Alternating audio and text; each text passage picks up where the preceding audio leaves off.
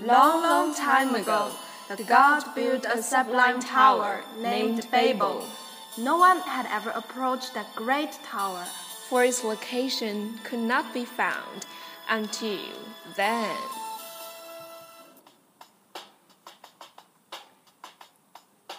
Hey, Rebecca, you're such a big bag. Where are going? Such a hurry. I've heard that they found a godly tower, Babel. I'm going to see it.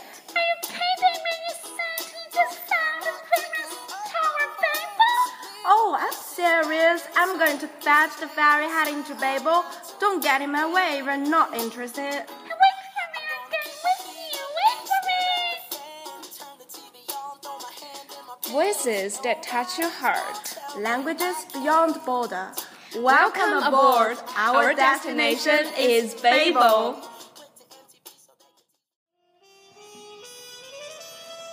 Hi everyone. Today we are going to talk about the relationship between love and marriage.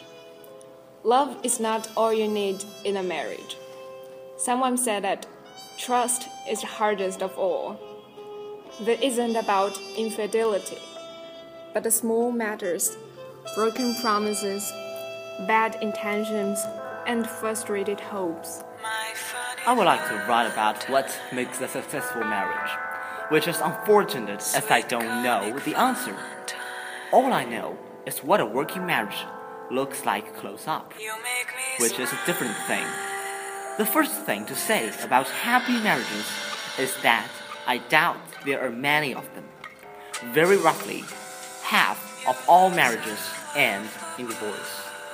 I suspected that of those who stay together, half are hanging on because of children, money, or fear of loneliness. Some are truly and consistently happy out of a fortunate combination of circumstance rather than any particular brand of lo- love or tactics. Most of the remaining marriages, I think, are not about happiness or unhappiness, but accommodation and negotiation. And I say that as half of a married couple in which both of us have probably made one another both happy and unhappy, probably in roughly equal measure. We are very different people, but then all people are very different people. And therein lies the central problem of marriage, which asks you to spend close company with one person for years on end. My husband and I both have a very strong sense of individuality, and I like that. But it means we have our fair share of fireworks.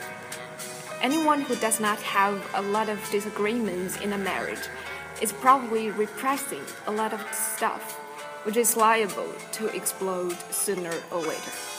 I have already had one marriage that did not work out. I hesitate to call it failed marriage because it succeeded for a fair while. And this one has already lasted a lot longer, which I take as a good sign. We have the basics, we love each other, but that is just the beginning. To me, there are three keys to marriage, and they are all very difficult to forge. The first is communication, which I don't intend to go into again. Suffice to say that good communication requires practice, goodwill, determination, and a considerable amount of inborn talent. The second is respect, which in many ways is more important than love. Love comes and goes, but respect endures and provides the space for love to flow after the end, which is bound to come in all long marriages sooner or later. The third is trust, and this is the hardest of all.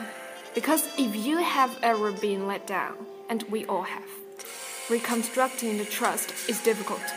This isn't about infidelity, but many more matters broken promises, bad intentions, and frustrated hopes. You have to trust, even though you have no guarantee you won't be let down. And then, if you're let down, trust again, and then again. You must keep doing this as long as you're humanly able to, and your marriage will either stand or fail on it. This requires what I call the power of forgetting, as opposed to memory. You need to forget and forget again about any perceived hurts and mistreatment. Dragging away the past behind you will drag you down in the end. But you will never and you can never get there because there is nowhere to get to. A marriage is a moving process, a living thing, and if it stops being fed with these essential nutrients, it will finally expire. Complacency and laziness is what kills marriage, far more than lack of love. And that is why it is often described as hard work, but no work is ultimately more rewarding. Then we'd like to introduce you some wedding customs. Marriage is an ancient religious and legal practice celebrated around the world. Although the reasons that people marry are similar in many places, wedding customs vary from country to country. In many countries, it is customary for the bride to wear a white dress as a symbol of purity. In traditional Japanese wedding ceremonies, the bride wears a white kimono. The tradition of wearing a special white dress only for wedding ceremony started around 150 years ago. Before that, most women could not afford to buy a dress that they would only wear once. Now, bridal dresses can be bought in a variety of styles and fabrics, and many brides have their dress specially made. In different countries, colors other than white are worn by the bride or used as part of the wedding ceremony. In certain Asian countries and the Middle East, Red and orange are considered symbols of joy and happiness. In Chinese cultures, wedding invitations are usually red and gold, as these are colors symbolic of wealth and happiness. Wedding guests give gifts of money to the newlyweds in small red envelopes. Not all cultures, though, consider money a suitable gift. In many Western countries, especially the UK, Wedding guests give the bride and groom household items that they may need for their new home. As part of many traditional wedding ceremonies, a bride wears a veil.